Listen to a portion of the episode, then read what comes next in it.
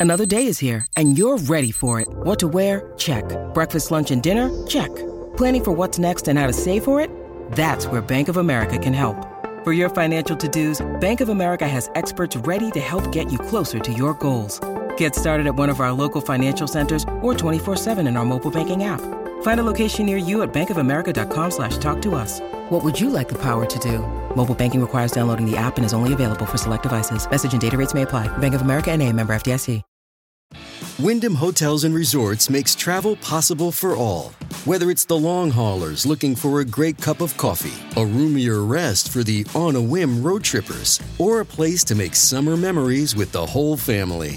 No matter who you are, where you're going, or why, with 24 trusted brands to choose from like La Quinta, Days Inn, and Super 8, your Wyndham is waiting. Get the lowest price at wyndhamhotels.com. Restrictions apply. Visit website for more details. With threats to our nation waiting around every corner, adaptability is more important than ever. When conditions change without notice, quick strategic thinking is crucial. And with obstacles consistently impending, determination is essential in overcoming them. It's this willingness, decisiveness, and resilience that sets Marines apart. With our fighting spirit, we don't just fight battles, we win them. Marines are the constant our nation counts on to fight the unknown. And through adaptable problem solving, we do just that. Learn more at marines.com.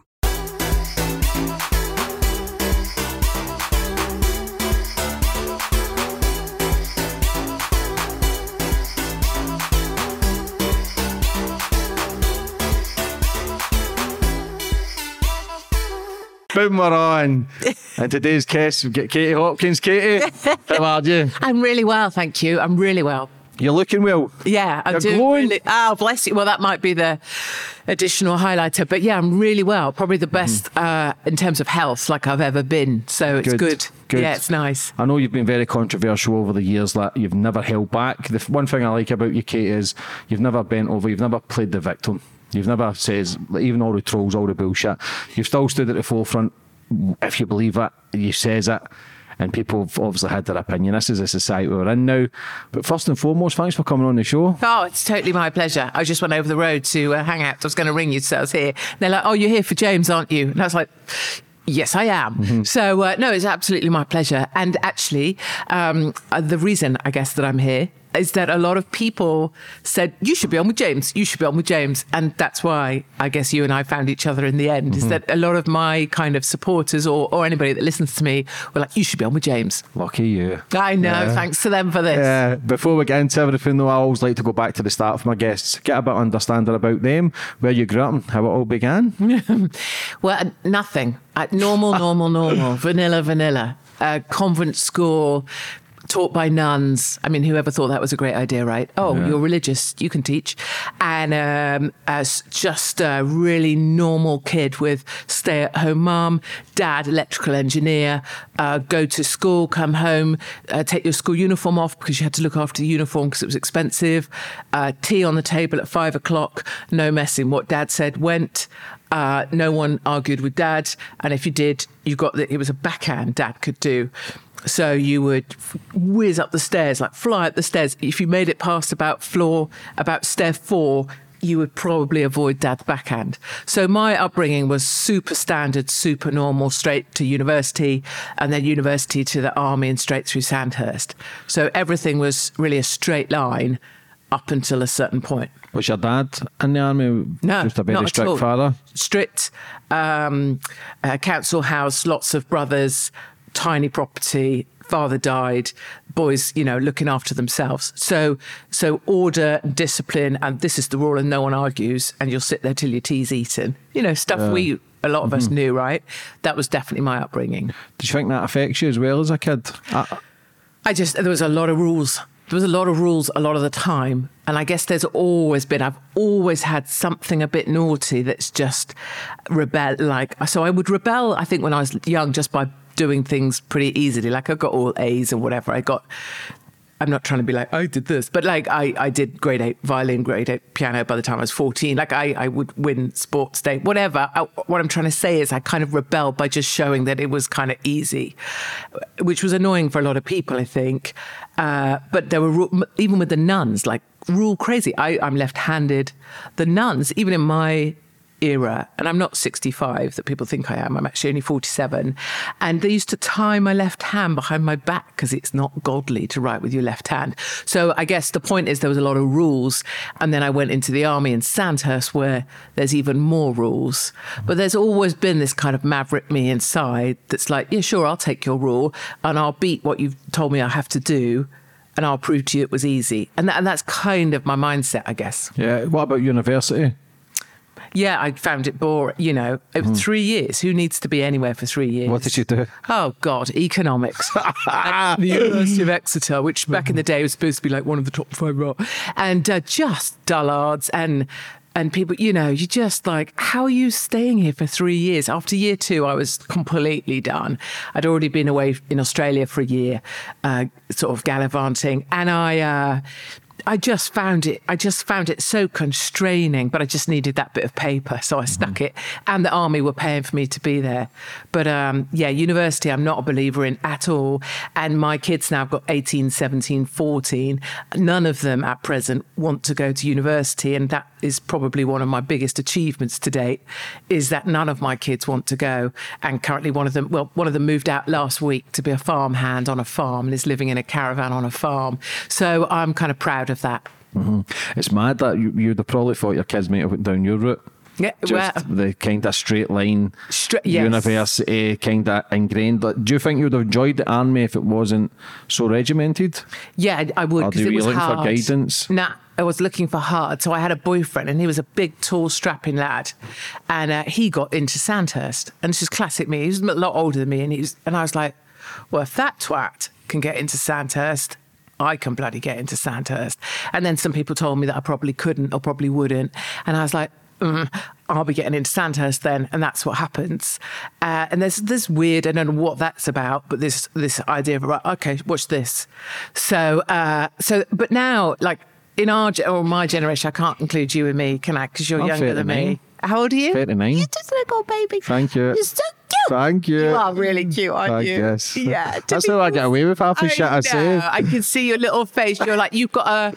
I can see you could dial in your face and your teeth so that if you're in if you're in the shit, you can just pull a James Yeah. and you can overwhelm someone with cheekiness. And I Cheeky can see that. And it's innit? very very Yeah. Mm-hmm. good. It's very effective already on me. Thank you. Um, yeah, no problem.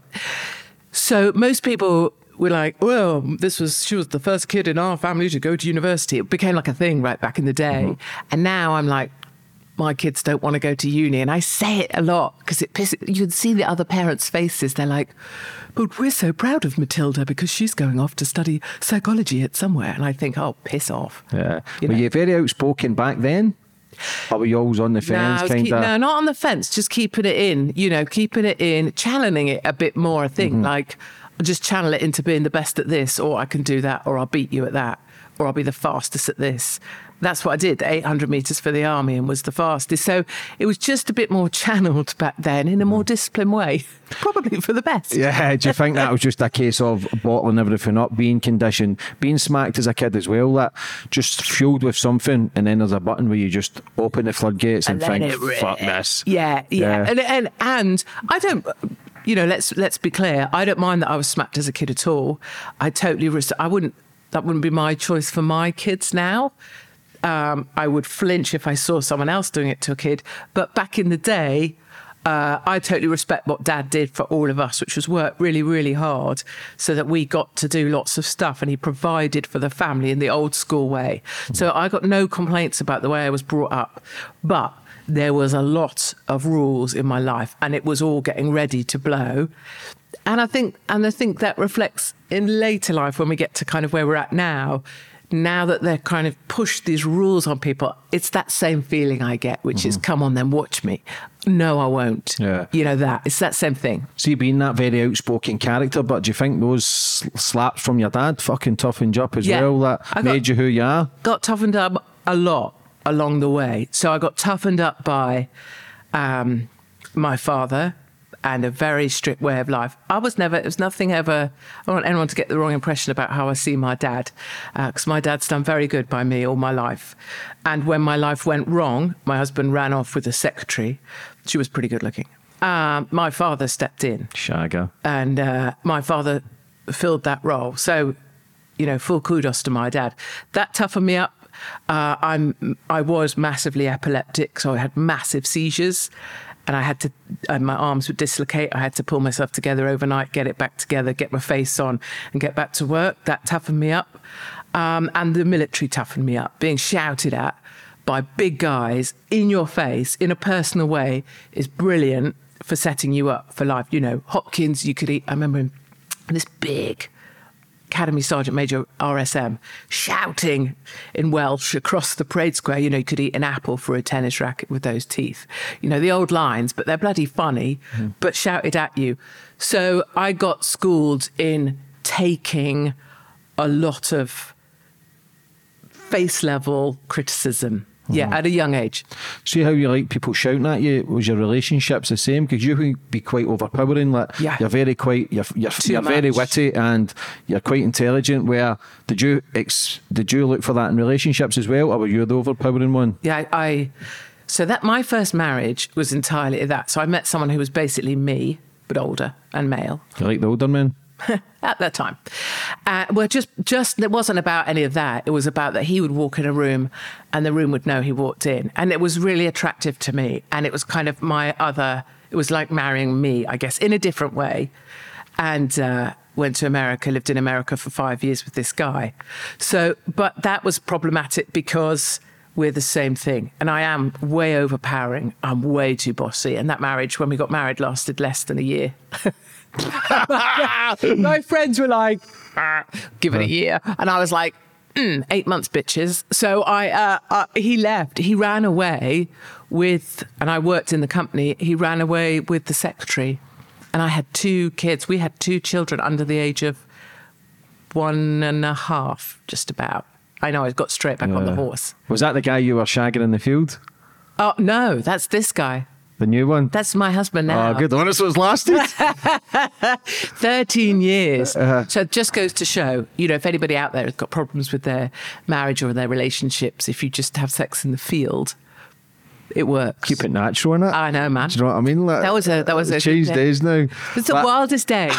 Because the, the rumor, so, so the speculation, and I would allege it as well, knowing what I know about the press, is that that was set up. But the truth was, we were just at it. And we'd driven off from the station where he'd, I think, come and got me. And we were just finding a place to do that because he was still at home with his wife. But the way it was set up with the gate, and also we both looked kind of hot, made it seem really staged. But I was kind of proud of the fact that that wasn't staged, although at the time I was working for the public sector the weather people, the Met office, the people that do the weather, and I had to ring my boss. And I had, I had a very highly paid job and tell him I was going to be on the front page of the people in the morning straddling Mark. that is not a conversation. And this was still back in the time of sensible me. You know, that isn't in this setting. This was back in the straight laced Hopkins. I had to ring my boss and tell him I was naked on the front pages tomorrow. Is that when the shackles came off, do you think? When you just started going, oh fuck it? Oh my God. Do you still laugh about that, you and your husband? Oh, we don't talk about it actually because it's just part of what we were about. It's not even a big thing, somebody shagging it? in the field. I know it wasn't a big, but it was it was a much bigger thing.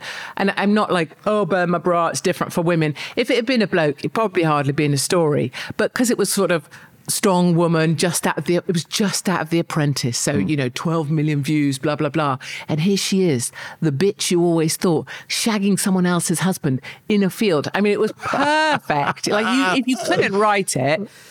But I, I think that, um, you know, I do think it's part of what M- M- Mark and I are about is about being free. But what really, what really, I guess, opened the can was, in fact, my husband, my first husband, Damien, leaving and leaving me. And, and it was as if uh, all the rules I'd thought were rules didn't matter anymore because I, I was now me with two children under the age of one and a half on my own. And I also worked for the guy. So I, I now had no job either. And for the first time in my life, I was like, I am alone. I don't have a job. I don't have a father. I don't have a husband. My li- my straight line life that has been by the book, super performing, outperforming, one in four, one in three, came first in. wait a minute, I'm now a single mother without a husband, a house and a mortgage, and no job. And I was, I got a good smack in the face, courtesy of my first marriage. Um, and a lot of that was because I was a pain in the ass. So you know, there's no, oh, he's the bad guy. Uh, not at all. I don't look. I don't have any feelings like that at all. Actually, I look at it as that was probably meant to happen, but it led to me applying to be on The Apprentice, and then all of the tools and the techniques and the nonsense and the naughtiness and the everything I'd been keeping in for 28 years just came out, and I didn't even know I was doing it. How did you handle that rejection? Being overpowering women, being probably quite controlling. Oy, being left. Yeah. I mean, there's some things I've not talked of ever, but like I had just, so I was left. I, yeah, I've packaged this away fairly successfully. So I had Indy, my eldest, and she's one and a half. Then I had Poppy straight off the bat. And um, I was left in the maternity ward with Poppy, and he left, and he never. So I had the baby. He was sort of there, although he was chatting up the nurses. And uh, then he left the next morning, and I woke up in the maternity unit with Poppy, and I had to get a taxi home.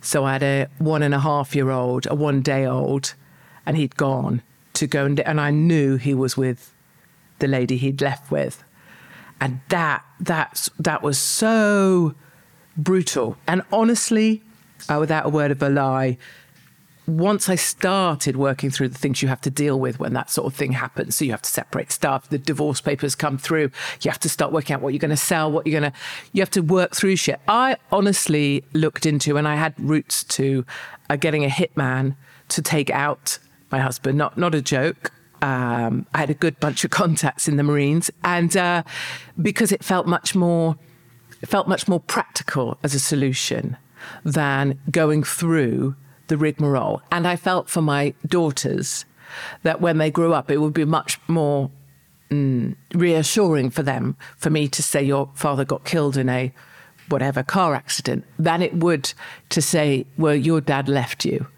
And I've never once ever said that to my girls, nor will I. And I've never once uh, not held the line that things didn't work out and, and here I am and this has worked out great and isn't your life great and what should we do later?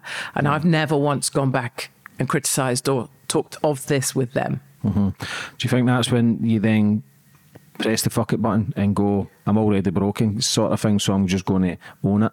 I just, I, I, I, at the time of, say, applying for The Apprentice, I wanted to shift, like, so, you know, if you're going along a straight line, I wanted mm. to shift 90 degrees. And I didn't even care if it was 180 in a downhill trajectory. Like, it didn't matter. I just needed to shift this thing. And I remember applying, I can remember filling in that application form. And I can remember using all the tools of, of life and things we learn about how do I get in this? How do I talk my way into this? How do I and writing that form to get me on the show. And I knew kind of what they would be looking for. I knew what I had to do. I would be the big ball busting corporate America woman in the white suit, which I wore all the time, uh, who happens to have two kids as well and is like power balls. And I wrote in, in one of the questions on the application forms, what's the worst thing you've ever done? And it was, I stole someone else's husband. And I went to the interview process was mad for the apprentice but every time you got past an interview table which was just set up like this i'd tell them the stuff i knew they wanted to hear and i'd be sent to the next room and the next room and the next room till i ended up in front of the big panel. And i knew this was the big panel. I knew they would want me on because i was kind of odd. I was an oddity 28 you know alone kids powerful big salary. And the example i gave in my handbag by by chance, I'd needed to get. I don't. You do. Ha, do you have children? Yeah, two. How old are they? Both Not 12. To pry. Um, so you know, maybe you know that shopping for children's shoes. Like if you had a choice of killing yourself or shopping for children's shoes, you probably pick killing yourself. like that's how I feel. I hate shoe stores. I hate other mothers. I hate other children. So I had drawn around the girls' tiny feet. They were only this big, one, one, and one and a half. And I'd taken the template of drawing around their feet to the shoe shop because I thought, well, I'll just get the shoe that fits the template. I don't have to take kids in. I don't have to deal with ki- children or people, and I'll get the shoes. And at the interview, that's what I produced out of my handbag because I thought it was a smart shortcut for an efficient way of mothering and life. And I could see on all of their faces that didn't seem normal to them. And I said, oh, okay then.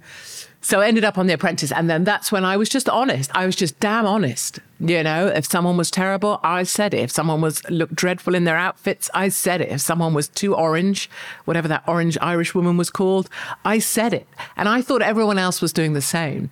And then and then it came to air and it was just me. So you were in the, you, you walked away from that? Yeah. Why?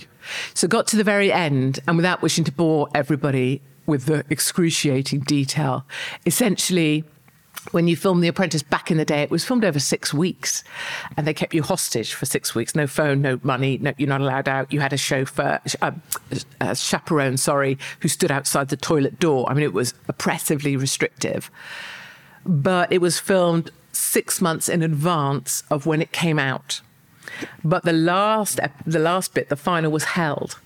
So the idea was if you got to the final, like I got to, you were supposed to go and sit on your ass in Brentwood and wait for TV World to catch up with you, for them to air the final, for them to decide if you got a non job with Lord Sugar, because there was never really a job anyway, because it was all a load of TV bollocks. And I was like, wait, wait, wait, wait, wait, wait. You want me to go and sit in Brentwood for six months? I've got a life back home. I've got kids. I've got I've got shit to do. I also had another job that paid more than the bloody apprentice was offering. Like I didn't need them, and so I I fired Lord Sugar. And in the first take, I did it very um, I did it my way.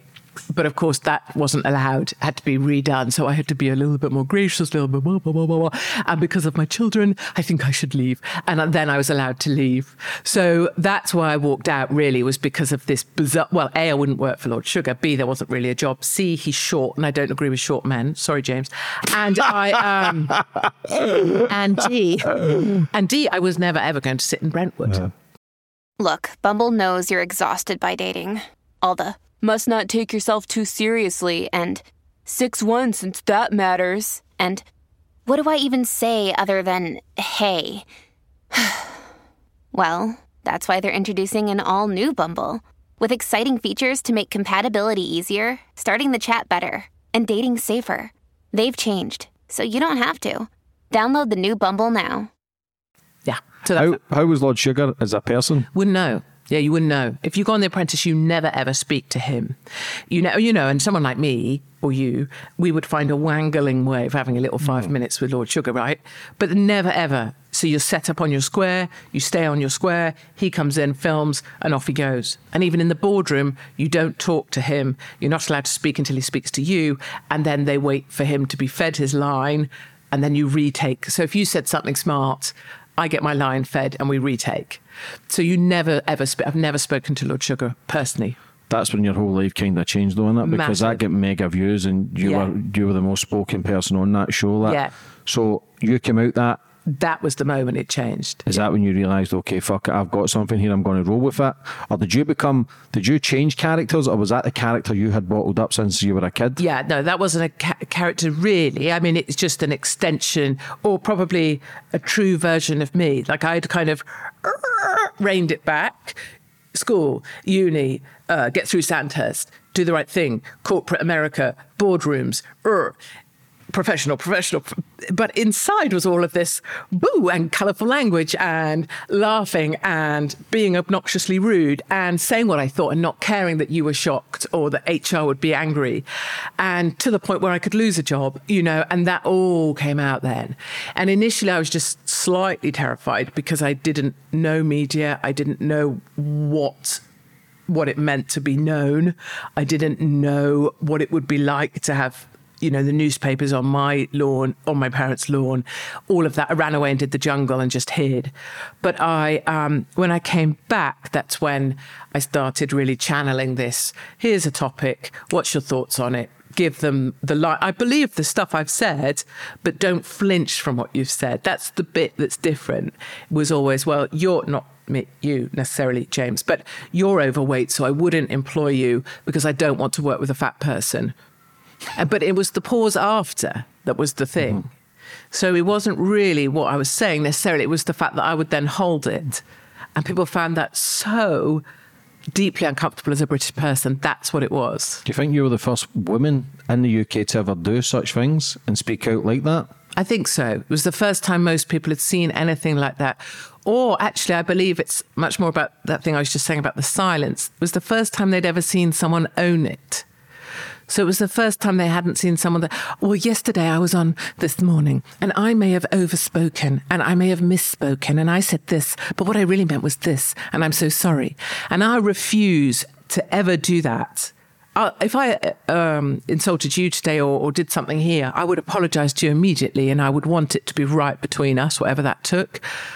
But in terms of apologizing for something I've said because I don't like not being liked, that's my line that I refuse to do. I will accept not being liked for my views. I will accept a lot of the shit that's gone on in my life. I have made happen.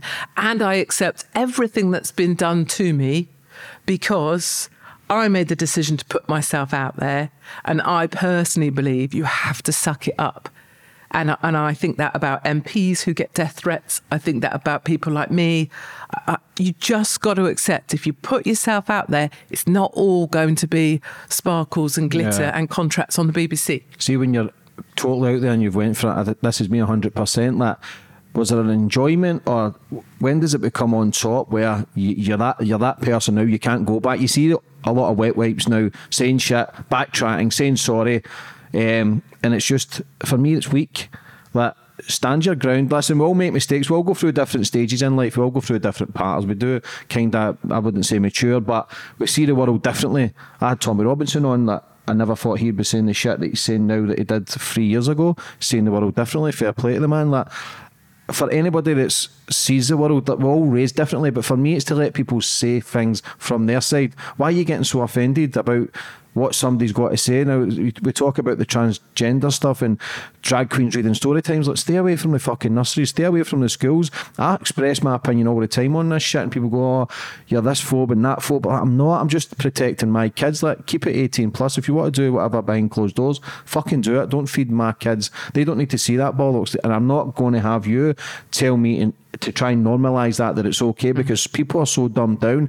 They believe and see whatever they believe and see is, is gospel to them. And that's the scary thing that we can get into lockdown, we can get into so much shit that people are so dumbed down, and the media has got such a big presence that people believe and people see the world from their views and that's a scary thing. I think that. And i also think for you know i know that we have uh, a support network out there like this massive family of people who uh, will give us a you know cheer us on in the street or, or shout out their cab window you know go on bird. Um, and we are so many you know we might think we're on our own we're not. And it's what i tell people on the road all the time. We are so many in number across continents like america australians they're with us and we're with them but I think one of the things that's happened is not that people are necessarily uh, sheep and stupid, though that's a proportion and we know who they are and they pushed the vax and they isolated their family members and all the rest. But people are schooled into learning what happens to someone who stands up. So, what happens to someone who puts their head above the parapet and continues? So, you get employed by Daily Mail, you get employed by LBC, like mainstream stuff, and then you continue to speak truth watch what we're going to do to her, watch what we do to Tommy, watch what we do to this guy Belfield, whatever. And it's like a lesson to other people. Don't don't you don't want to be like them. You don't want to lose your home. You don't want to lose your jobs. You don't want to lose your family. You don't want to ha- what what happened to her. You don't want that to happen to you. And it's a way of controlling the general public is or controlling opinion is to say, well, you just keep quiet over there or we'll come for you. And, and I think that's how we've been used or I've been used as well. So, see, when you started off at that, was it cool, exciting, something fresh, somebody who's straight down the middle, somebody who's in the army, you end up working for the Met, you're making a good wage. Obviously, it would have been exciting and fresh and new and kind of as, as if you're living your best life. When did you realise how toxic it was yeah. working in these environments? Yeah, that's so, that's so a thing is that there was there was an initial coming out of the apprentice and I genuinely I genuinely thought I'll come out somewhere near the middle. And people will say, oh, she was a good egg. She was funny and, and she's pretty smart and, uh, you know, good as gold. Out I go. And of course, stay to the end. It became a big thing, biggest bitch in Britain. Then I get caught humping my husband in the field, someone else's husband at the time. Uh, detail. As you do, but uh, nothing to see here. But I um, there was a so there was the point where it was this morning, and then I had my Daily Mail column, and I loved it, and my LBC show. Like radio to me is the great the thing I miss most of all. If I could have one thing back, just one thing would be my LBC show because I bloody loved that show because people would ring me in their pajamas from their kitchens on a Sunday morning and they told their tr- their whole truth into that phone because it was just me they were speaking to. And the nation whoever was listening got to hear ordinary people say things they really felt. And that was just the most amazing thing I ever got to do. But I realized after a, a, year or so, I think it took me a good year or so to realize just how brutal, how toxic, how contrived, how manipulated it was. And that was pressure to not say that, to undo that. A meeting with, um, who did I meet? A Labour leader. And I had to undo that story. Just odd things happening that didn't make any sense necessarily, uh, and then being eventually pushed out of Mail Online by this dark network that descended of of heads of so the chief rabbi was involved, uh, the board of deputies, the Jewish organization, uh, the Muslim Council, Brendan Cox. Um, charitable organisations, Labour, and the Tories were involved in bringing da- getting me removed from Mail Online, and then you start to see the level of darkness. That's a scary thing. Eh? Yeah, yeah, yeah. And when they come, when that network comes, and it's something I, I kind of say a lot is is don't be fooled by like left and right, or Jewish or Muslim, or, or Catholic, or any any other religion, any religion you choose, and don't be fooled by this charity or that. When it comes to someone challenging power or questioning their power, they will work together like a, a swirling force of darkness and they will descend and they will crush you. Yeah. And that's what they did. Because I've created a platform now, we reach millions of views and downloads each month. We're becoming a voice for not the voiceless, but for people just telling their story just from their side. Their stuff. I've been offered big money to work for certain radio, certain TV, and I've rejected everyone. I, I've seen my vision, but then do I become a threat? Do I become a threat for people like these people meeting up the stairs in the big dark clouds and wait a minute, just fuck him off and cancel everything he's worked for. That, of course, you become a threat because Yes. I've spoke to enough people who have been cancelled Yes. for having a voice. Yes, and and and you absolutely are a threat and will be being monitored. That hundred percent, that will be true. When uh, when you become too much of a threat and there is a decision to eliminate you, it might not be so. Let's just say. I am on the coastline in southern Italy watching humans being ferried across from Africa. And let's just say that those individuals coming over are Muslims, let's say. So, what will happen with this gathering force of darkness is they won't send maybe the Muslim Council out to make a complaint or a signed letter from the head of the Muslim councils or all of the leaders of all of the mosques. They'll send actually instead the chief rabbi and the board of deputies. So they work in a cohort to leverage the complaints, and they're going to do it to get Neil Oliver off uh, GB News. That'll be done within the week. And I think it's already happening, board of deputies. My point is, of course, you're a threat, and you will question how much you want to continue that. But it's so important what you're doing, and our numbers are growing. And I bet you can feel the support is is kind of surging towards you because people have a thirst for what you're doing. I think it's really important, and I think it's really brilliant of you. I, I mean this genuinely, that you didn't take one of the contracts you were offered. Because one of the really obvious mechanisms of control is to make you in house somewhere where there are all sorts of control mechanisms that can be immediately placed on you contractually. Yeah. When did you realise that though? Because the smoke and mirrors, you know, you're, the glitz and the glam, it's sexy as fuck. Right. Do you know what I mean? You can be brainwashed, and then if you're getting offered all this stuff, it's such a turn on. You don't want to lose it. Yeah. You don't Yes. want. That's why I've got so much respect to everybody that gets cancelled because I go, they've done something right. It, it's and it's and it's brutal. You know, people say cancel culture, and it's like, oh, I got cancelled off Twitter, and you're like, okay, um, but yeah. So let's, you know, I'm on. I'm I'm the Daily Mail columnist. I'm most read. Uh, you know, I'm I'm being read more than Piers Morgan, and he knows it. I can't help it. It's just get that in there. Huh? I'm just, I'm saying I'm talking about the private, deeply satisfying things. Piers is on the phone to the editor to try and get his column put higher up on the page than mine because mine's being met. Like stuff I know about that was very, very satisfying that I never talked of.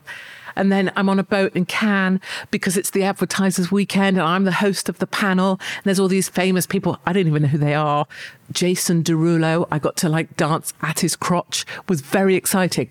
That was Daily Mail.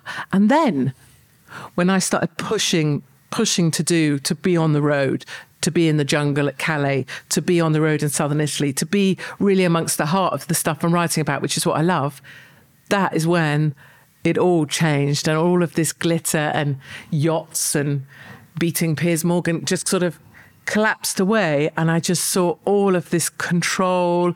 And, and and I know people speak of the matrix but the matrix of control that actually permits what you can say and what you can't. And on a certain day like a switch is flipped it descends.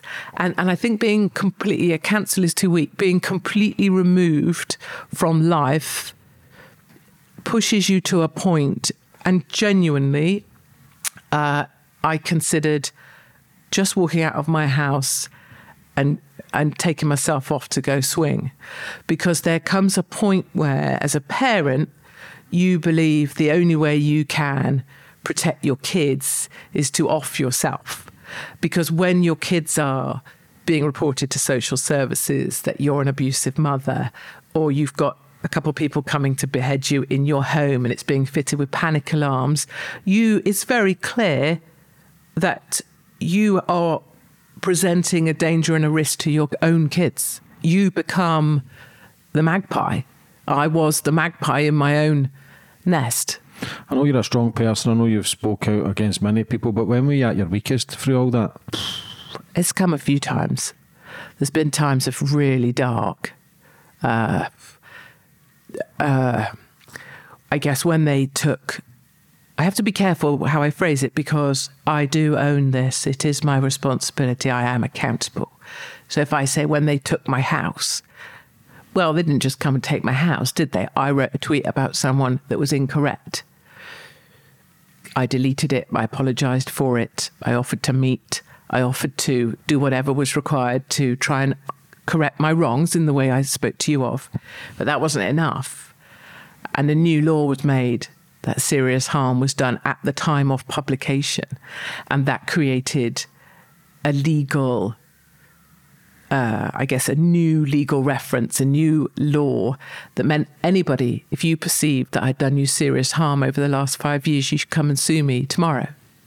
That's how the law stands right now and it meant I lost my home. So it meant I had to go down a kind of bankruptcy process. Uh, and they took like some of my husband's stuff as well. I don't mean stuff, I mean money. Uh, so that was dark, and not the financial stuff, not not money per se, just the home with my children's stuff.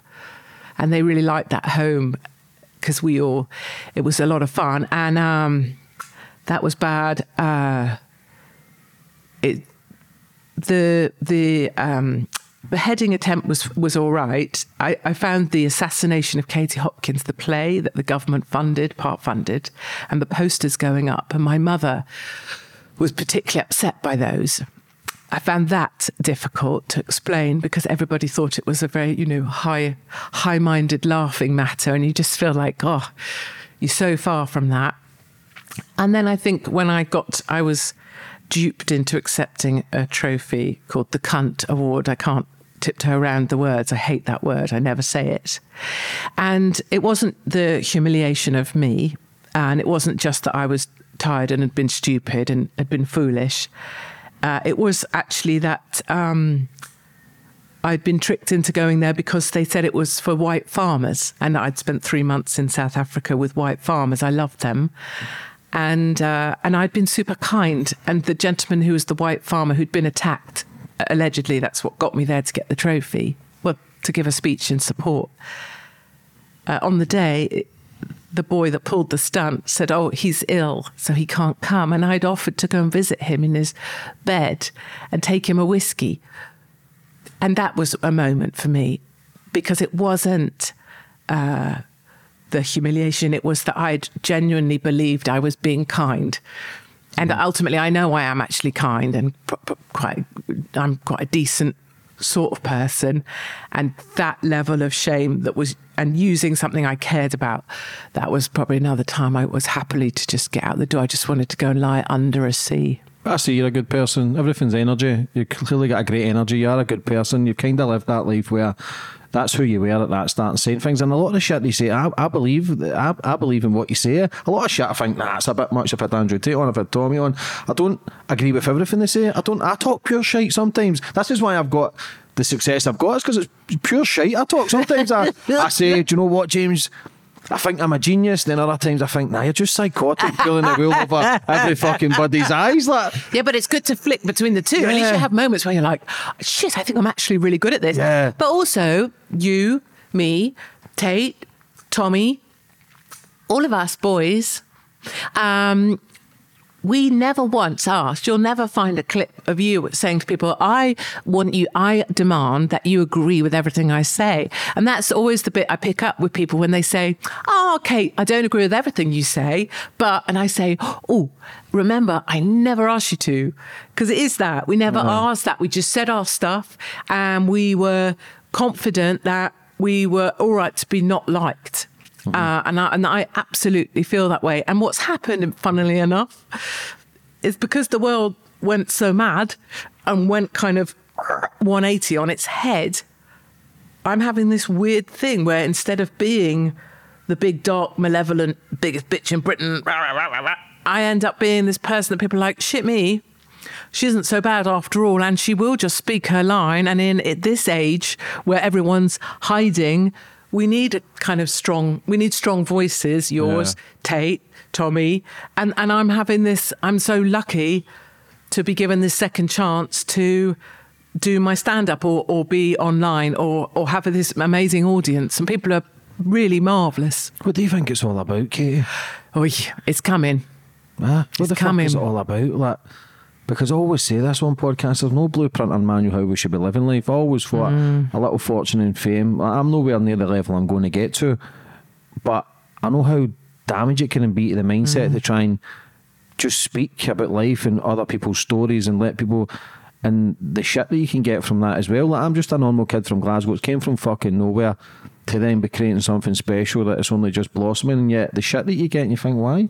What yeah. are you so angry at? Yeah, yeah, yeah. And I think, you know, um, so I, I, am relentlessly and endlessly like optimistic and positive and like upbeat because I know this story ends well.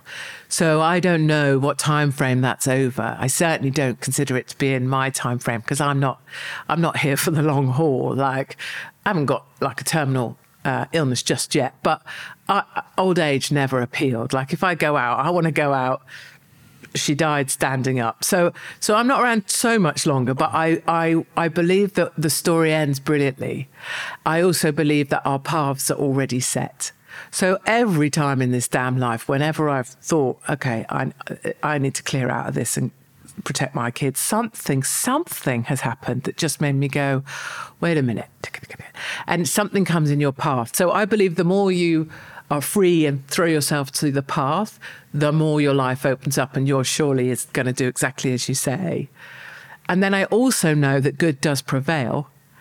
And I also know that never in modern history has there been a greater civilian militia than right now in America. Because every time mm-hmm. Biden does something stupid, Americans go out and buy another weapon and they are preparing. And all over this fine country, one of the things I'm doing that I don't speak of, but I speak of here, is I'm building a network of speakeasies. And many of them have been built already without me. I'm not taking credit.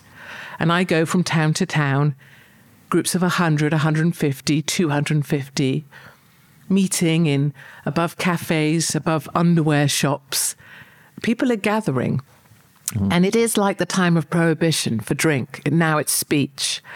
And that to me is a vast army of people that are gathering purely because they need each other. And that's what my stand up gigs are as well. We look around the room and go, holy dooly, we're loads and we're pretty fine. And, uh, and it, this is an exciting time. And we are, we are facing darkness. We're going to be pushed and squeezed we're going to be forced out of our private vehicles. We're going to be forced out of our homes. We're going to have every freedom we ever knew in our lives taken. And that's coming right now. You see people speaking out left, right, and centre now, they're just automatically getting shut down. As much as I love people to have free speech and that, but you still got to be careful because they can just take your life away. Just take it away. In a heartbeat. So you've got to kind of play it safe.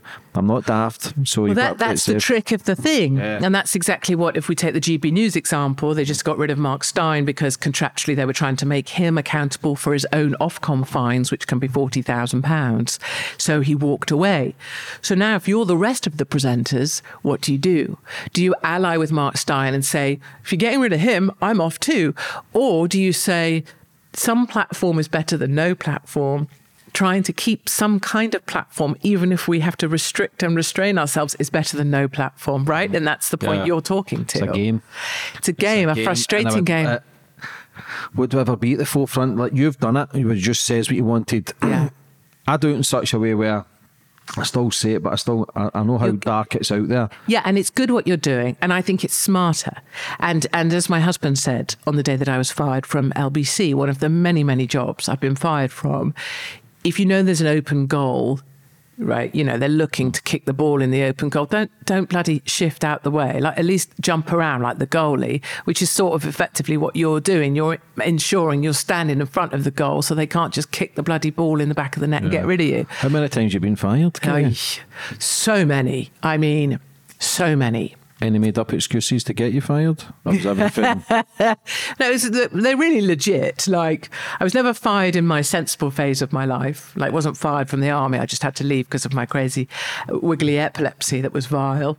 Uh, but I was fired from the UK Met Office, the weather people, mostly because of fucking um, someone else's husband in a field and associated other terrible behaviours that came out during the it's apprentice. legit one, to be fair. I was fired from. I wasn't fired from the Sun. They Murdoch was. Oh, Murdoch did once fire me from his helicopter, but his managing editor refused because they ran the column that was kind of held up at the UN General Assembly as being the worst thing that anyone had ever seen. Um, and I was interviewed under caution by the Met Police for that. Uh, I was fired from the Daily Mail or I was let go, but that was pathetic. I was fired for that was when the darkness descends, Muslim, Jewish. Um, I was fired from LBC. We did that. I was fired from, so I was just taken to Australia to do Celebrity Big Brother over there, and I was fired from that because I spoke out about the lockdowns whilst being in um, quarantine, and then I got deported. Um, yeah, Half a million you were getting for the Australian one. and a bit more. And Was I it? Yeah, and I was in country at a time when everybody else was locked down and you weren't allowed to go there and you weren't allowed to visit your own relatives and you weren't allowed to visit your father if he was dying and they brought me in and I gobbed off about that till till the cows came home and that really became problematic. So and I, I guess that's my privilege and why I absolutely would ask that you continue to tiptoe the line in a bold way. You're not tiptoeing like a ballerina. I appreciate that, but you're standing your ground within the ground you have. Is because it's it's good for me to be out doing what I do, facing running towards the spears, and mm-hmm. it's great for you to keep the platform because people need you, and we all have different roles to play. I think yours, you've already been running 100 mile an hour towards it. I think I, it I would. got nothing left to lose. Ah, yeah, I so think it's all you've good. been there, done it.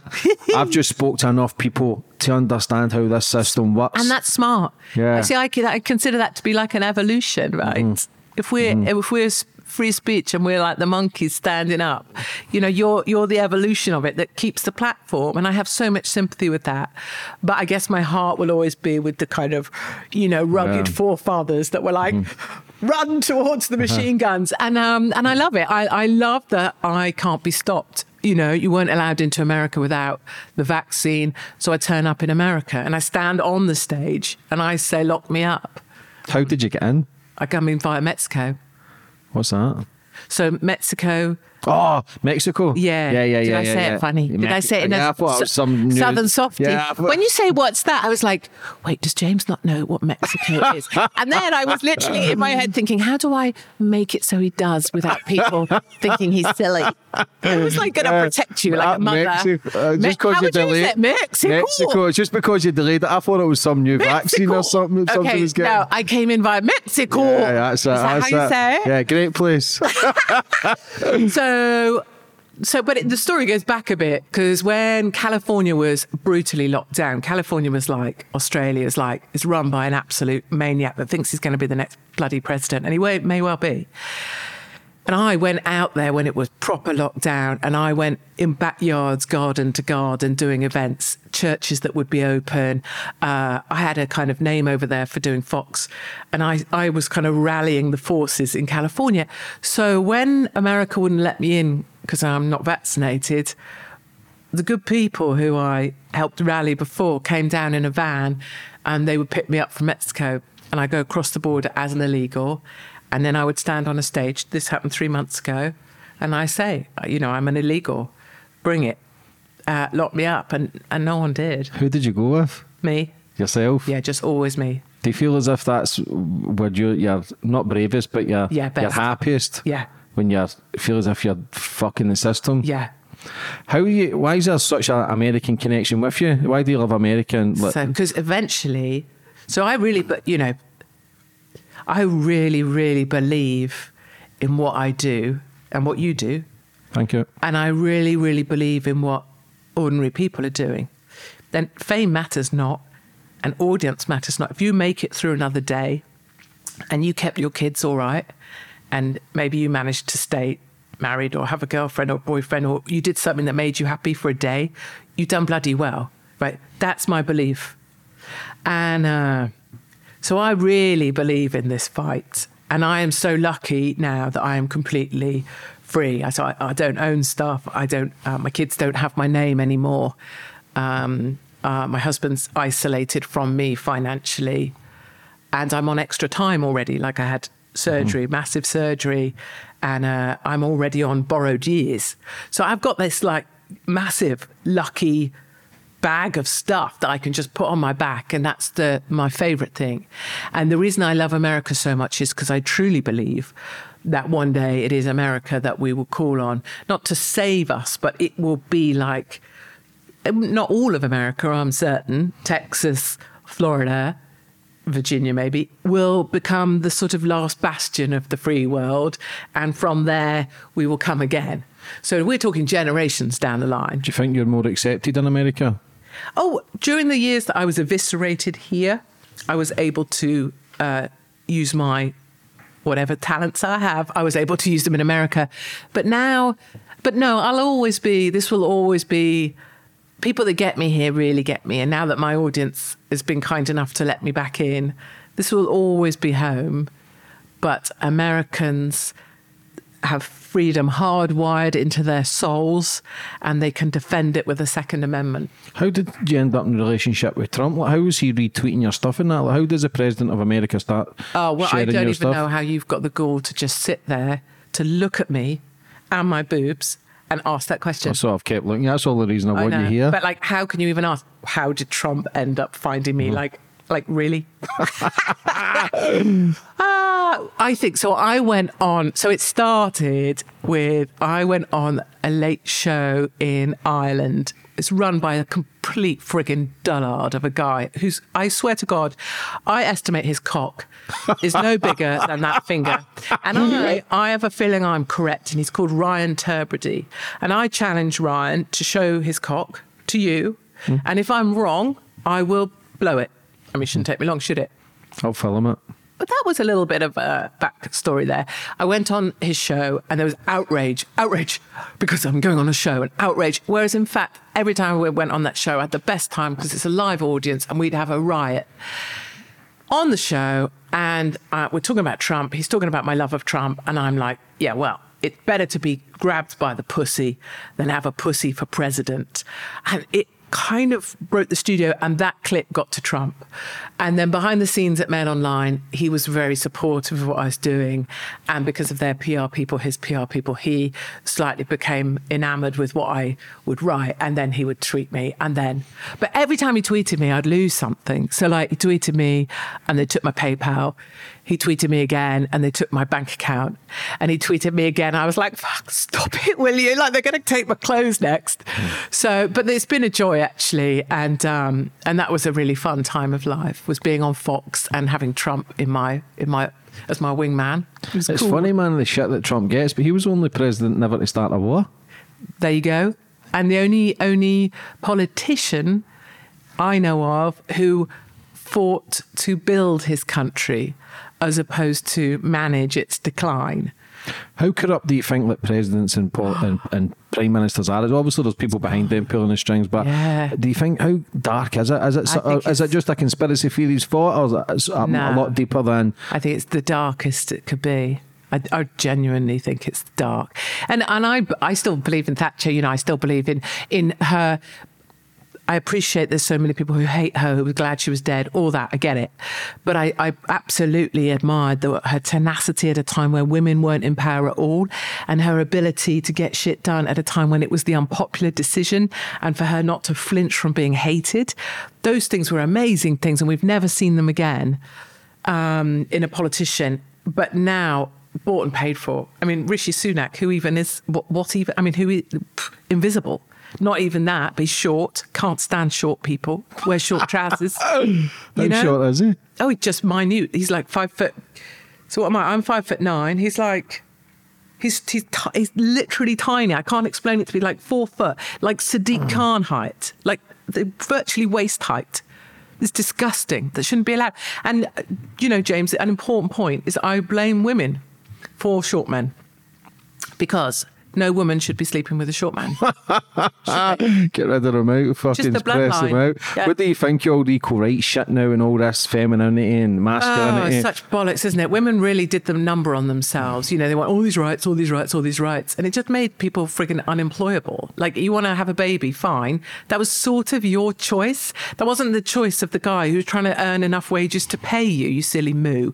And the idea that someone's going to pay you to sit on your ass at home with the baby that you chose to have, like all of that shit, I'm not into. Americans have six weeks unpaid maternity leave. I'm all about that. Mm. I'm all about proper proper strong women that take that accept that they've really stuffed up. Like if you're fat, that's no problem. But you ate yourself fat, fine. Maybe you've got a medical condition. You can still do something mm. about it. It's nothing's a problem if you just own it. Like I own all of my bad crap. Like I own it.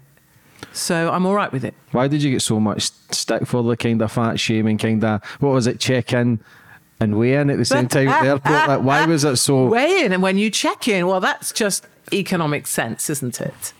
You know, the idea that I'm paying, I have to pay for my 30, whatever, luggage, 30 kilogram luggage, and yet some fat twat next to me who weighs 240, they don't have to pay. That's bullshit. But no, what really set their uh, blackboard lickers off was that, it should be window lickers or blackboard scrapers, shouldn't it? But um, what set them off was me putting on.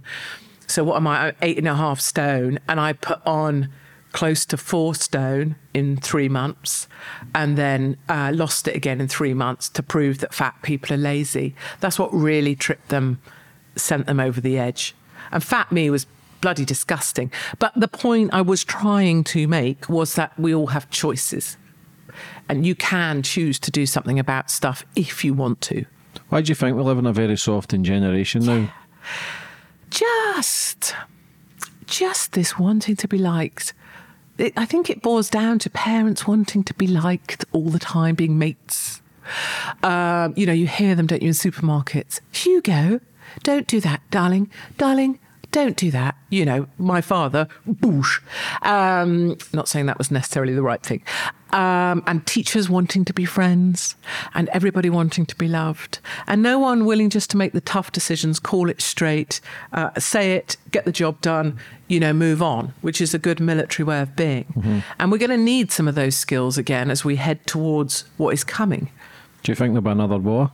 I think there'll be there's going to be a big There's going to be a big bloody fight at some point, and if it happens in America, I want to be there for it. But we cannot. We are going to allow 15 minute cities to happen. British people are going to allow their vehicles to be taken from them.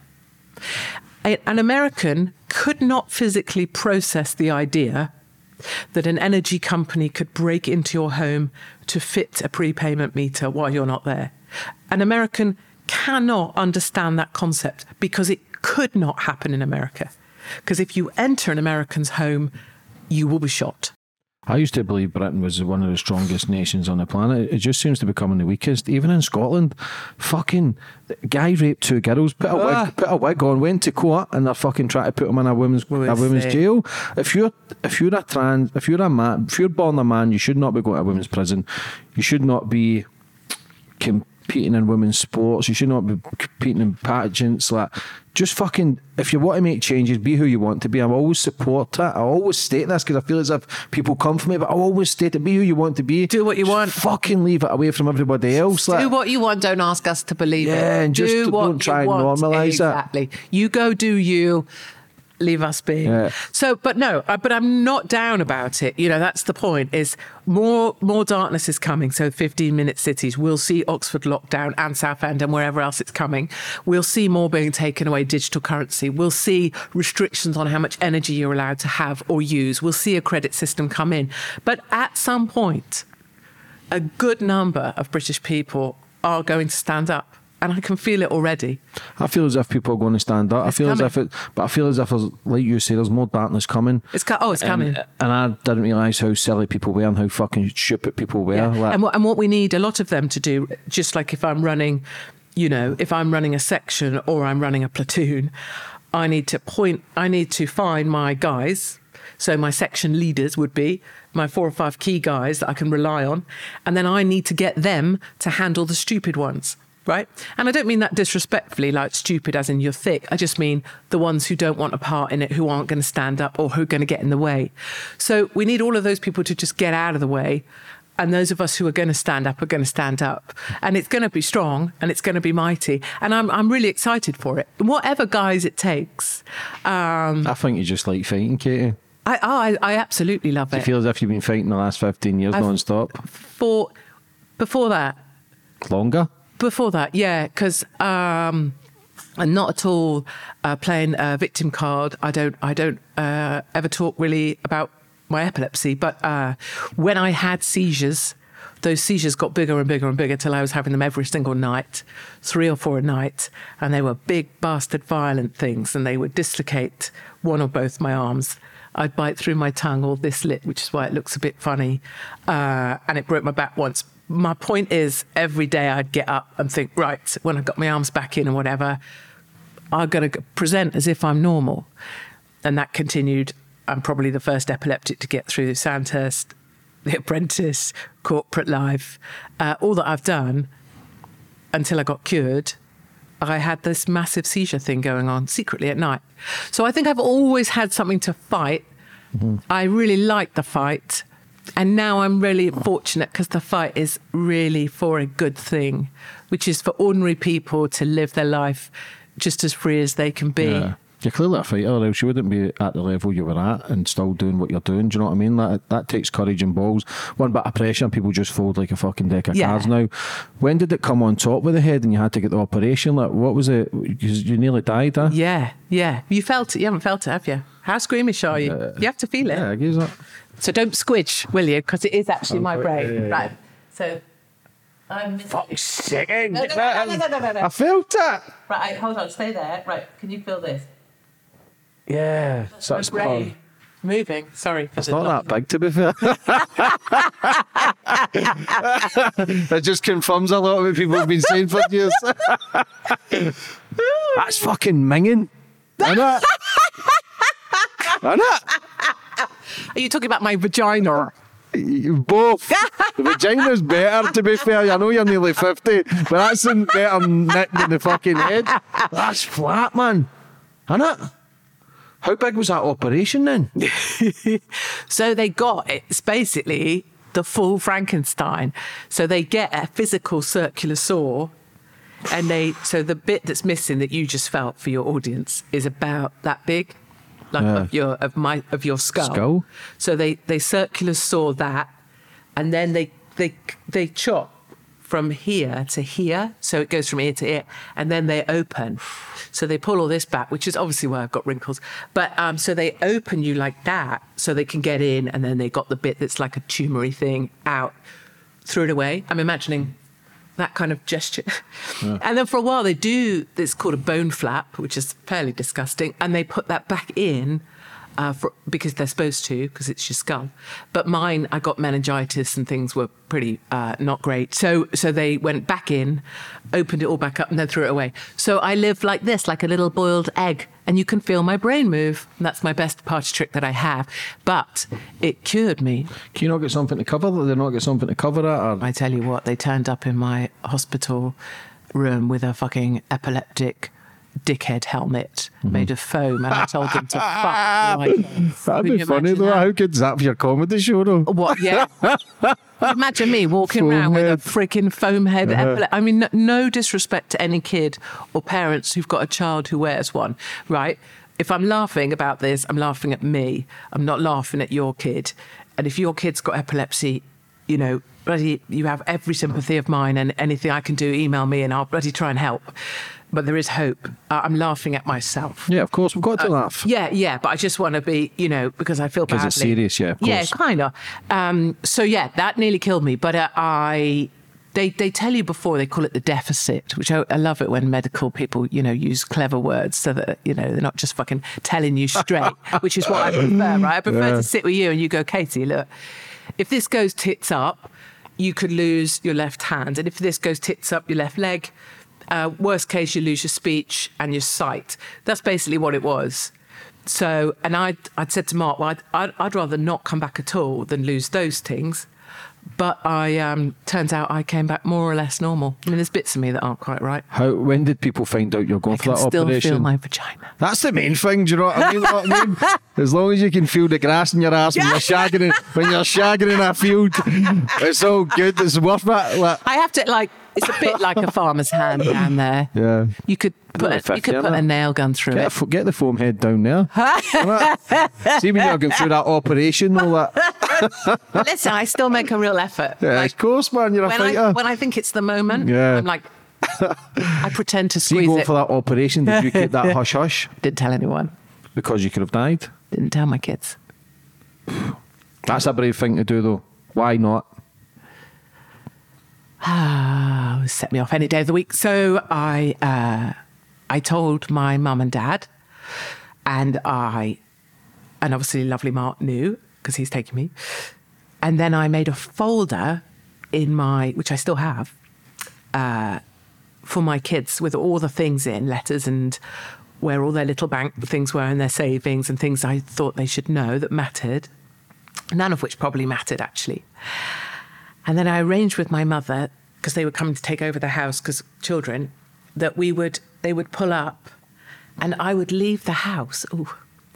And mum and I would pass in the garden and we wouldn't speak to each other because this would happen. And so that's what we did. So mum came with dad, came in the door. We passed them, got in the car, and went to London for the surgery. So yeah, I just didn't tell anyone. That's brave, man, because is that your character, though? What I've seen with this interview is that you don't want anybody to feel sorry for you. Why? Um, Or not, it's not even feel sorry for you, but it's like you fight the fight alone.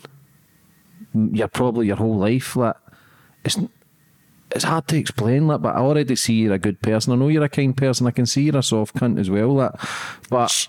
See, Don't tell anybody. Yeah, no, but I, I've interviewed enough people. I know who's good and who's not. Everything's energy. You've got a great energy, and I know you're a good person. You can tell with the sensitive side as well when you've got that shield on, and I'm this and I'm that, and I believe it. Like, because even when you never want to play the victim, and I get it. Nobody does, because but why have you got that mentality where you don't want people to maybe not see vulnerability, but why have you always? You're not even protecting yourself. You're trying to protect the people around you, but while we're doing that, it's a lonely, it's a lonely case. It's a lonely journey. Why do you do it? Um, but because I genuinely want everybody um, to be all right. I genuinely want, genuinely want ordinary people to be super happy. I, I sound so naff and it sounds so like the woke people that I criticize. I gen- the reason I signed up for the army because I'm proud of uh, being British. I'm proud of what this country stood for and stands for, and I'm proud of ordinary people fighting hard to try their best. I bloody am. And anything I can take on that I think helps push that forward, I'm happy with. And I would never, it may well be easier for me to have time at home speaking about what was going to happen and how scared I was and how I didn't really have the courage to have the surgery. And I was actually scared of not coming back. Well, no, I was scared of coming back, but without my leg or hand or sight. But it would be much worse for my children to be worried or upset. So it's always better for me to handle it alone. And the same with when I'm in danger or at risk on the road, like South Africa or at times uh, different things I've done. It's better that I just handle that myself rather than cause worry to someone else. And I, I'm still all right with it. But you are right. There is a big, there is a big well of the pressure of that or the upset of that that I definitely carry and it's not that far away from me. Yeah. But it's also a good reminder and a good motivator. And, it, and it's useful when horrible things happen, like you get given the cunt award and you're humiliated by 8 million people.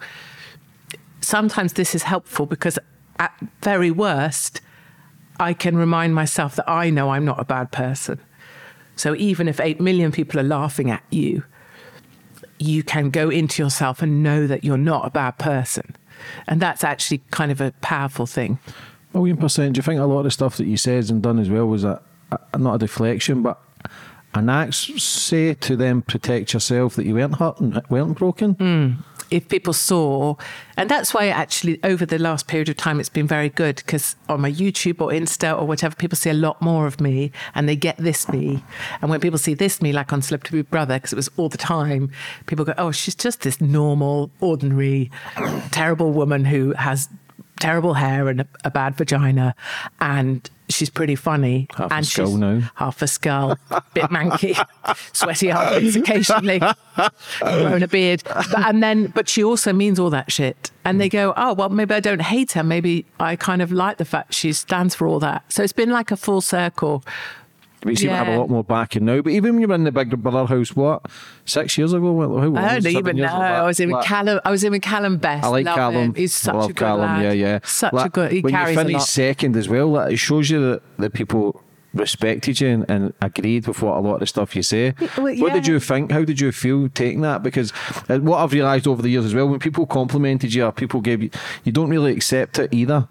So was that strange for you to be one of the most hated in Britain to then Yeah, it was becoming the most one of the Yeah. most favourite? Like, yeah, that it- bit was terrible. Yeah. So I went in as the most hated of all time, and I only took a little bag because I was like, "Oh, I'll be out in a week," and I didn't want to go in because I didn't want to go in the house for all that time, like in a house with nothing to do. Like it's been like sit in Brentwood for six months. So you haven't a fucking, and then of course everybody has a price, and they just kept on with the cash until I was like, okay. Mm-hmm. So went in there, and actually, and you will understand this a bit, or a freelancer will understand this. For me, it was like, okay, well, I've I've got the money. I don't have to I don't have to write columns, I don't have to create content, sorry. I don't have to you know, I had no pressure of a boss or work or people needing me. I can just like chill the F bomb out and be me and just hang out in my onesie and chill out with Callum, which is pretty much what I did. And I had a, and Michelle Visage and stuff and I had a right laugh. So, um, so that was kind of epic. But then, despite every single housemate voting me out every single time because I was an obvious choice and I probably pissed them off and they hoped that I'd be got rid of, every single time the damn British public would keep me in and it became ridiculous because I was voted out every single time inside the house, but outside, everyone kept me, and that became emotionally mm-hmm. overwhelming to have support like that. Do you feel vulnerable when you're liked? Not now, because I believe you accept it now, and I believe you know now you're good. uh, You've always believed you're a good person. I believe that anyway. I believe that. Do you know what I mean? But then did, was a vulnerability. Did you see that as people can see through me then?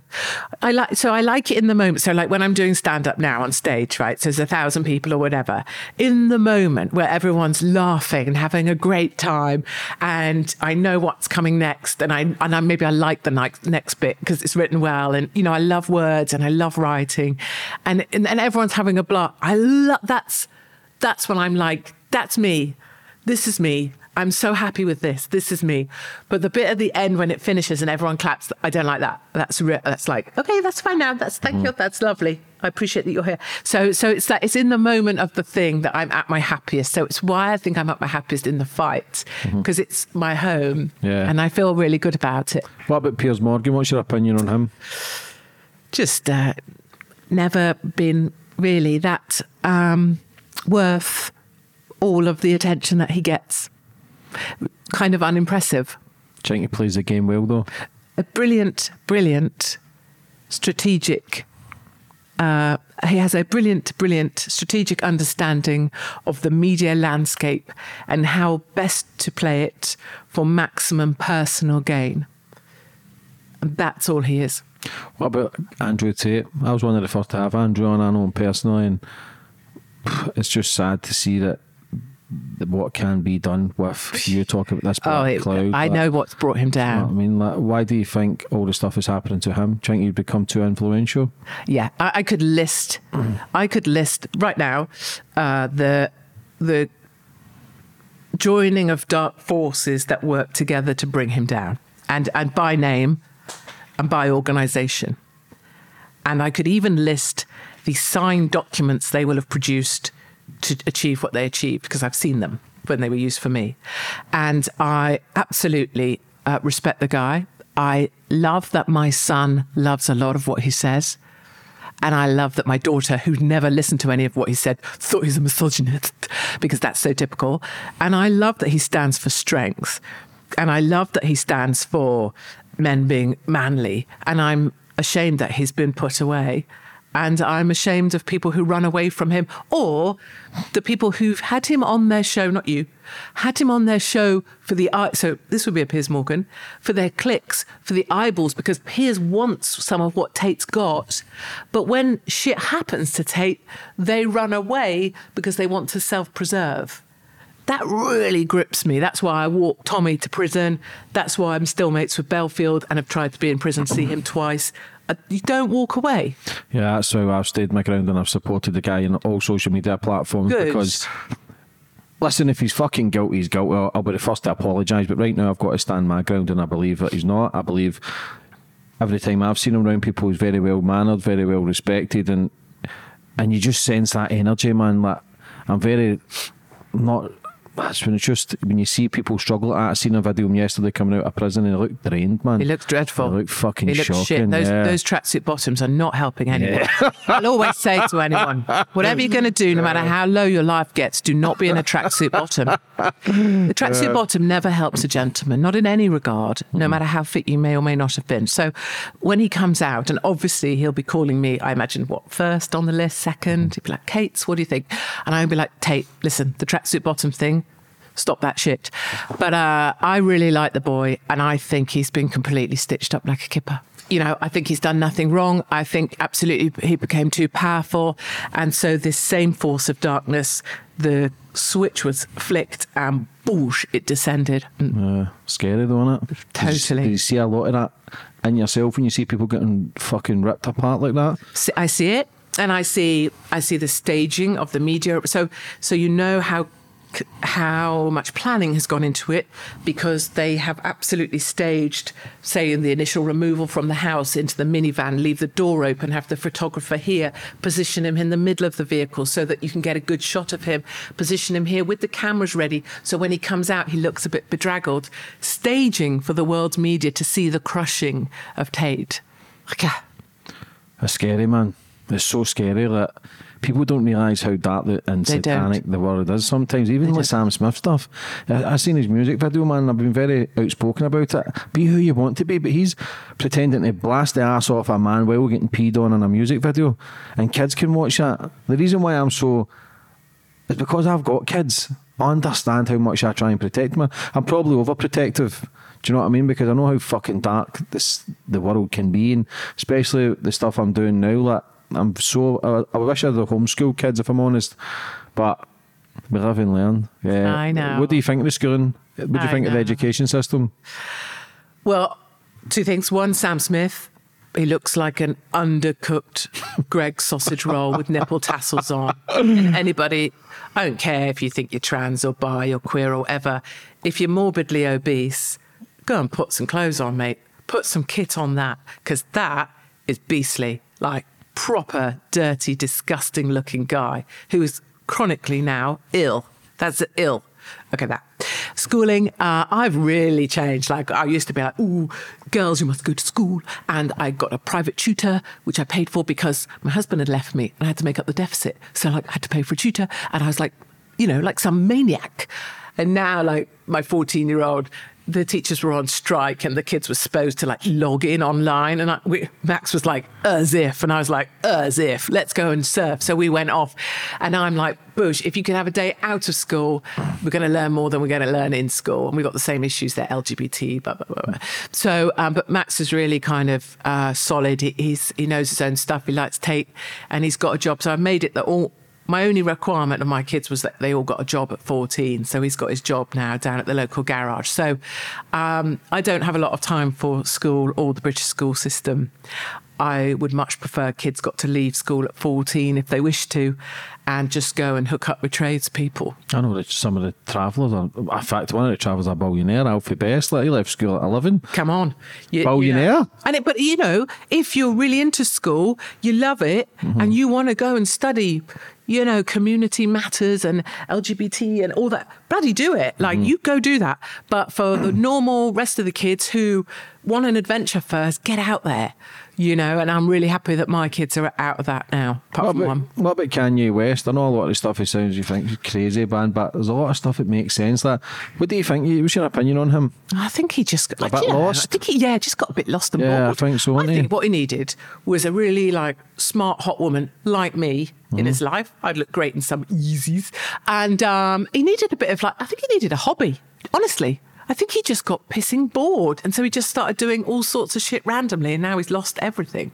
Like he's more broke than broke. Yeah, it's a shame, is it? He's got see, nothing like, What a talent he was as well. Right. But do you see a lot of that? The the, the media breaking people down. Do you think if, again, if that was somebody else went through even a fucking ten for you and through the be suicidal? Yeah, yeah, it'd push Do you know what I mean, mean? and I- push and him I- over the edge, and you can understand that. Oh, I get Do you it. see a lot of people Lots. in this environment just broken down? And, and I see how close they go to the edge as well. And all sorts of people over the year, 15 years or so, I've always made sure that when, it, when the, doesn't matter really what side they come from, even of any argument, when I see that machine go for them, I'll always get in there and just say, look, you know, if you, if you need a chat, if I could just say a couple of things and tell them a couple of things that help me, and uh, and that's been a variety of people. Um, so most recently, I guess Andrew Bridgen. I know he does a, line as if he's fine, but that's not been so good for him. There was a time, uh, the guy that runs the Free Speech Union, Toby. You know, many many people that don't speak of it have been pushed to the very edge, the very I call it sort of the high wire. You know, between life and death, where you're you're walking a fine line because you don't know if it's worth it anymore, and you've been pushed there by surround sound darkness and you honestly believe the only way to stop the noise is to is to as i would explain it get underwater. And that's why drowning i so understand drowning because it, it feels very silent and quiet. And so i'll always get either to people's agents or get to them and just say because i think so many people see me as the last person on earth that would ever want to help someone. But um, you know, it turns out the opposite's true, and, and we'll know that the pressures that have been put on us or Tate or whomever, there are ways to try and get through. And in in the initial phases, it's just holding on and breathing, like literally. Mm-hmm. Ju- your only job is to try and get to tomorrow. Oh, yeah. And that 100% is how, how I get some people through some of this. Because Tate talks about the Matrix, they cancel them first, they'll put them in prison second, and then they'll kill them. Like, Yeah. how dark is whether it's the Matrix or the Men in Black? Like, do people give you a warning? Look, you either rein it in, sign this contract, and give you a bit more money, but follow this agenda, or It just- it a no, it case just keeps coming. It happens. Keeps coming, Once yes. they're, once they're out for you, they're out for you. Yeah, and then it and it, but but it, it um, if I describe it best as one of those, like if you imagine a massive, I don't know, pre- not a pressure cooker, but something big and robust. So first of all, so they eviscerate you from your job. So you know everything you you were working for, and then you know, so then it's social services on the call, but they always call on Friday evening at seven o'clock to tell you that your kids have been reported, they're going to be need to be interviewed. There's been reports of abuse, and then uh, the call comes always in the evening from the police. Or there's been a there's been a report of we need you to come in for informal questioning, and then and then in Australia two in the morning we might have to take you to immigration detention, and then they shut off your water, and and they just keep just keep hoping they'll tip you, and with litigation, you know, the legal letters, uh, with the costs, and it just they just pile up till there's no you, there's no air for you to breathe anymore. I can feel that old, I can feel that pressure, and I know, it's on Tate. And and the, the lovely thing that we can do is get in under it and just lift it up a little bit so someone can just breathe a little bit, you know, until they can breathe a bit more. Team, you were going through that. Did you feel as if nobody cared? Yeah, yeah, definitely. Yeah, Did you- anybody ever come forward for you and say, "Listen, I've got you"? there's there's always so this is sort of my to my earlier point about your path is already set. There's always been one person. Like lovely Mark has been is a constant in my life. Like he's an unbelievable guy and and uh, he's quiet and calm and patient and and is called Lovely Mark by other people. But there's always been someone that just presented themselves at that moment that just lifted up the concrete, and it's been the weirdest thing. And it's happened every single time, and uh, and it's why I guess I try and be that person a little bit for somebody else now when I see um, them having it done to them, and uh, but it is absolutely crushing. It is absolutely designed and coordinated to get you to swing. Yeah. How did your relationship with Tommy Robinson start? Oh, I was always an admirer. I always had liked because you know we because we all have these different roles to play. You have this role where it's really important. You keep this ground that you've got. You know, this is your.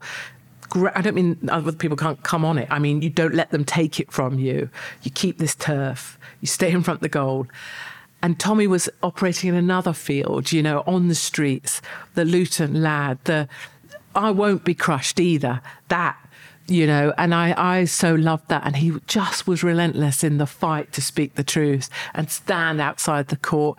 And even when we knew he'd go down and do time inside, even though no one had ever done time inside for contempt before, that day when we walked in, this is where ordinary people just come into their own, walking him to prison, court, but prison. The wall of noise that day still makes my makes all of the hair on all of my body stand on end. Or not that there's that much hair on my body, just so you don't get the wrong image. Um, but it was, you know, was Tommy, Tommy, Tommy Robinson, and it was like there was something really euphoric about ordinary people going, we're, we're still with you. Um, but yeah, I, I Tommy can Tommy sometimes criticizes. I know because he feels that he gets left uh, to fall by some of his own side, me included, um, and I understand that as well. He would like me to have all of his content on my channel all the time, and I, I totally get that. What about religion? Like I see religion as to divide the world. I, I was raised a Catholic. I've got a big fucking Jesus crucifix tattooed in my back. That Yeah, yeah, I'll show you later. that's quite hot. It's, yeah, it's, uh, I was going through a stage in my life. At that stage, it served me at that time. I thought, but now I just see religion as to divide the world. I know people follow follow religion. They're great people. Some people follow it. They're bad people. Yeah. Like anything in life. But what's your opinion on religion? I've probably chilled out about it a bit because I used to be like, "Ah, "It's the big problem," and I, and actually, when I, we talk about the the gathering of the, the the matrix or the darkness, heads of the absolutely, absolutely, the darkness sits with the heads of the Catholic Church, the heads, the chief rabbi. Heads of religion are absolutely part of the controlling matrix, 100%. But at an ordinary person level, I quite love that people have belief in something. And I believe, because of my belief, which is that your path is set, that's sort of religious. And for other people, their belief gets them through. And I think we need to believe in something more than just ourselves or our everyday or our work or our mm-hmm. kids or our dog. You know? Yeah, so I believe in a higher power. Yeah. You've got to believe in something. You I do. fucking died. Like, I believe did, in I didn't- a higher power. it. I believe like, I've went through um, I used to have an addiction, so I went through NA, GA, gambling, fucking lots, and people turn to Christ and it changes their life. And then they help people. I've done homeless work. Yes. There's people preach this the Bible and stuff and, and it's saving people's lives. So be it. But there's so much bad in the Bible, there's so much bad in the Quran, so much goodness in it as well. I've got Muslim friends, I've got Christians, they're amazing people. As long as they're not harming anyone. I'm so be it. But for me, there's a higher power. Like, I question, maybe a dark, I'm not even a dark question, but it's a deep question. Like, why do you think humans are here? What's, what's your opinion on it all? Because I question that. Like, what the fuck am I here for? Yeah, right. What's the purpose? What, what's the, who, who What's ma- the point? Who made us? How that brain, the central nervous system, the spine, the liver, the kidneys, the heart. So who, who's created that? Some genius to put all that together. Because I think are we in a game? Is it? Are we avatars? Are we? Are we aliens? Is this just some metaverse fucking? Because time goes that fast. I just turned 39 last week. I know your birthday's the 13th of February. Mine's is the 2nd. Aqu- Aquarius. you stop. Yeah. So, um, it's just uh, Yes, what do you the big why are we here Do thing. you ever question that? Yeah, all the time. And so I have this big relationship with the sunshine. I kind of use that as an excuse to get to the sun wherever I can and to spend more time in, hold on, Me- Mexico. Mexico. Mexico. So saying it your way so we uh-huh. don't have any confusion. But uh-huh. I like when I see the sun in the morning when I'm out running, right, I'll stand and I will stare at the sun because I'm like, put the sun in me and it will power me through the day like some rechargeable cell. But I believe our purpose here is to like carry the torch, right? And so every day we're carrying the torch. Like not literally a torch, but we're carrying this baton, and our very best effort is to try and make other people's day kind of all right or a bit better, and to carry this kind of faithfully as we can, like how we got past it, so that we can pass it on. So that's like parenting or having kids, or if you don't have kids, you're still trying to like do your best effort so that when you pass it along or you pop off, you left it pretty much all right. That to me is what our job is. So it's not like got a massive meaning, but then when you look at the darkness that's coming, when you look at how oppressed we're about to be, when you look at how freedom is about to be crushed out of us, it does make more sense that you're going to take on this freedom torch and what we're going to pass it over with what 15 minute cities not being allowed to fly. You have to be vaccinated, digital currency. Piss off. Because that is not what we took the torch on as. Mm-hmm. So that's my reckoning with it.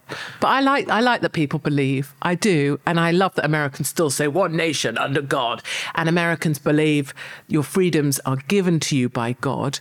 And that might sound religious and kooky, but what it means is no man can take them away, and that is in that is instilled in them. Mm-hmm. And if only more of us understood that no man can take them away, no nipple height Rishi Sunak can say net zero is the ambition. No, it's not. Piss off. Do you know what I mean? Yeah. See when you're back in the day when you're you're controversy and bringing all the views, how how much do you look back and then feel used? Because I watched Andrew Tate there and how much because Piers Morgan needed Andrew Tate for his show, I Oh. believe, to bring views, and that's how really hundred percent. That's why I'm pissed Yeah. because then then he runs away. Yeah. He And- he. If there's this and that's getting attention, that's Piers. If there's this and that's getting attention, that's Mm-hmm. Piers. He'll just move to. He'll. He's just an attention vulture.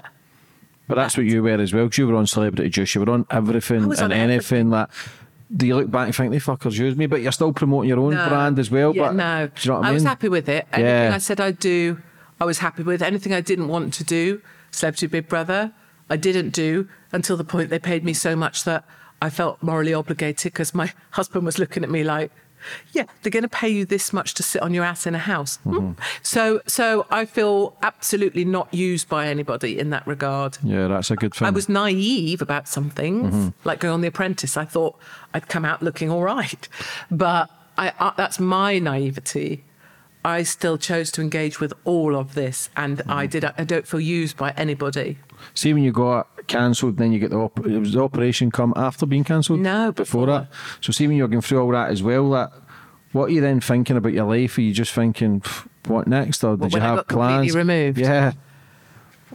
Well, for a while, well, for a while, I was doing the okay. What I have to do today is breathe in and out, not not top, you know, not Yeah. end yourself. Because that's years and years of hard work as well. yeah, putting yourself at the forefront, you taking all the abuse, taking the death threats. That Well, and also learning, Yeah. learning to write columns well, learning to write columns people would read, learning to write columns that my boss would approve of. My boss was not working for Mail Online. Is not, you know, most men don't last too long there because it's brutal. If someone doesn't like what they've done, they will pick up a phone and shout your friggin' nuts off until you do what they want. It is, it's a brutal industry. Same with radio. If you don't perform, you're gone. Um, so, so I was, I got myself good at that career to have it all taken. Yeah, that. Um, but it just over time, you know, just I guess this refusal to stay down, that thing that we have in us, uh, that enjoyment, feeling most myself when I'm in the fight or on a stage or people are with me and they're having a good time or, or feeling better. That just is in me. I can't stop it. And so I set out and I spent three months on the road in America just bringing audiences together where I could work. And eventually now Britain has sort of caught back up with me, and, and I'm very lucky that I have a, the opportunity, possibly, of, of a stage again. do you feel as if this is a, a fresh chapter? A new Oh, this improved is. Katie? I wouldn't say new improved me. I'm very lucky to be super well. Really Mm. am. I'm super.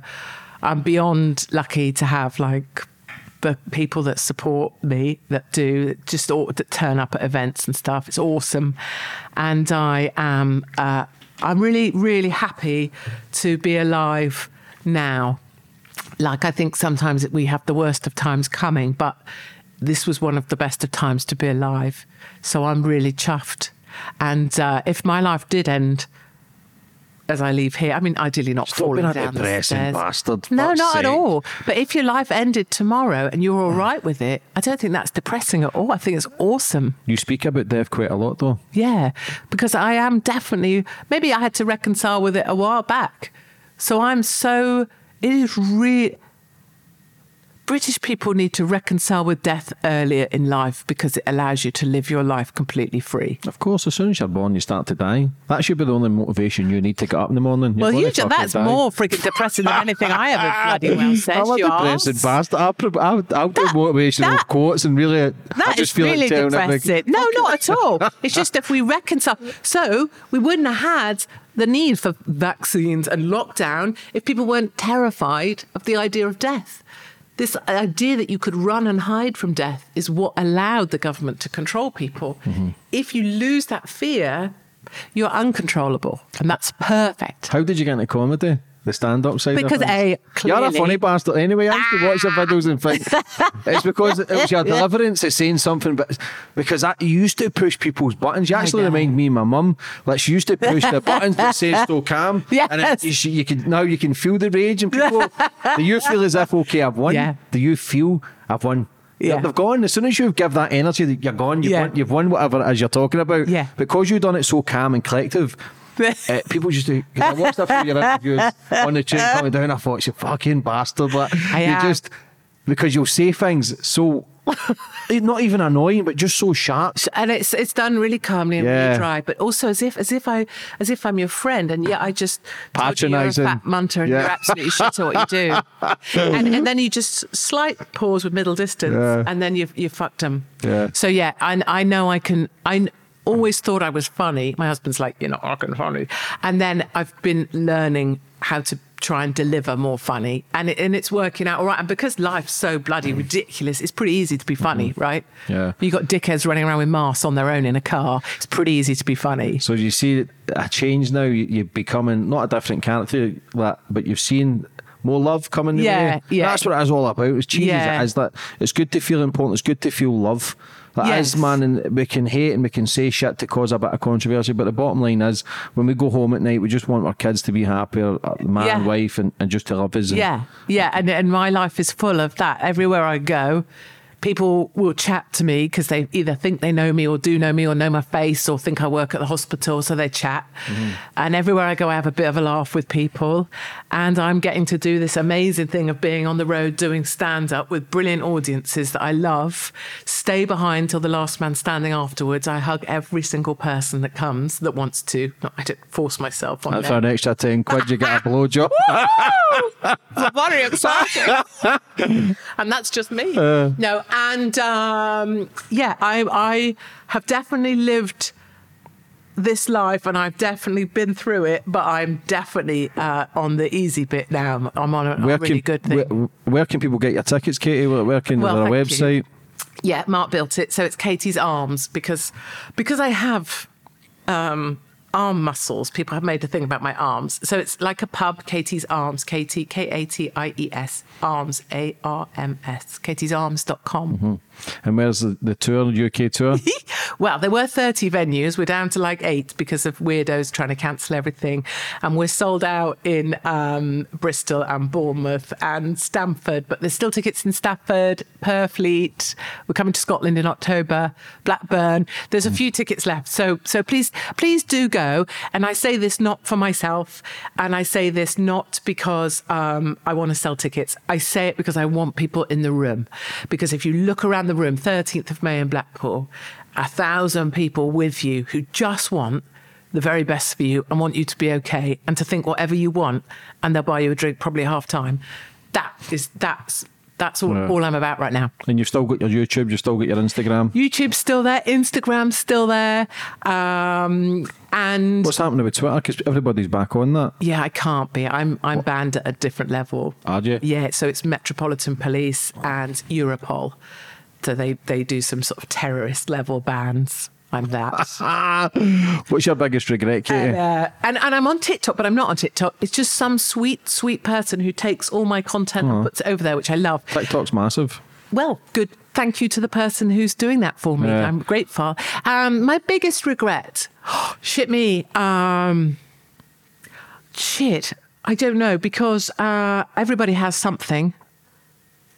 I suppose. Uh, oh, it's so hard to say. I don't regret really freaking anything. I certainly don't regret anything I've said. I think I could have been a bit nicer to lovely Mark sometimes. no, I honestly I don't know. I don't know. When are you at your happiest? Um, oh, with out running with my dogs at six in the morning when it's just getting light and then the sun comes up, or sat in the blazing sunshine, or drinking wine. Yeah, I just I'm just you know in my little in my little scruffs running around my garden with the dogs. Mm-hmm.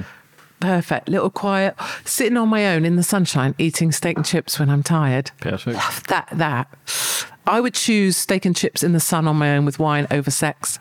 I totally, I totally would. Unless it's on a field. Yeah, unless they're hot. Yeah, for anybody, I know you've battled with mental health. I know you've struggled with a wee bit of depression, especially everything you've, you've went through. For anybody that's watching struggling, Katie, what advice would you have for them? There's times where you don't even have to acknowledge that you're really, really, really on the edge of things. You can just accept that all your only job, your only job is to breathe in and out. Like get everything, write it all down or or, or draw a picture of it and push it away from you. Your only job is to breathe in and out and then hold on to just anything because it will pass. And it might not be tomorrow that you feel better or the day after, but it will pass. This too shall pass. Just hold on and imagine people like me around the back of you with a rope, and all you have to do is hold on. That's the immediate action that you have to take. Uh, and it's really important because it saved me more times than I know. Good things will come. Yeah, proud of you. First of all, like everything you've came through and still fighting that takes massive courage. Proud of you. New career doing the stand up. Like again, massive courage to do it. Anybody I know that does comedy is fucked in the head though. Like, I tried it as well back in the day, believe it or not, I'm a funny bastard. But every comedian I know are fucking nuts. There we are, They're all nuts. nuts. And Yeah. I thought I was trying to change my life at that time. And I thought They are this is going to make me worse. but Katie, listen, absolutely loved your story. Aw. Amazing what you're doing. Fucking proud of you for keep going.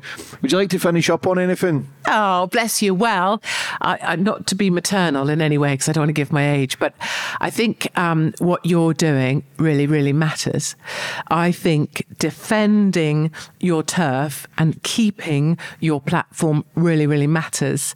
And I think your supporters, and my request to them politely would be if they could just let one person know what you're trying to do, because the, it is very noisy out there. There's lots of voices all the time, but the more we consolidate behind certain certain sorts of people, uh, the better. So if everyone can just let one person know to follow you, that would be really brilliant. And always know um, that if the shit ever does hit the fan and you do have to do the lonely walk uh, to prison or whatever, I will be right there at your side.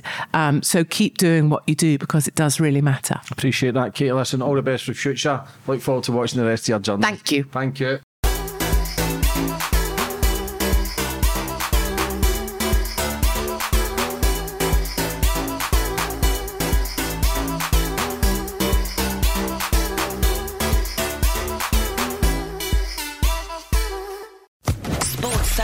Podcast Network.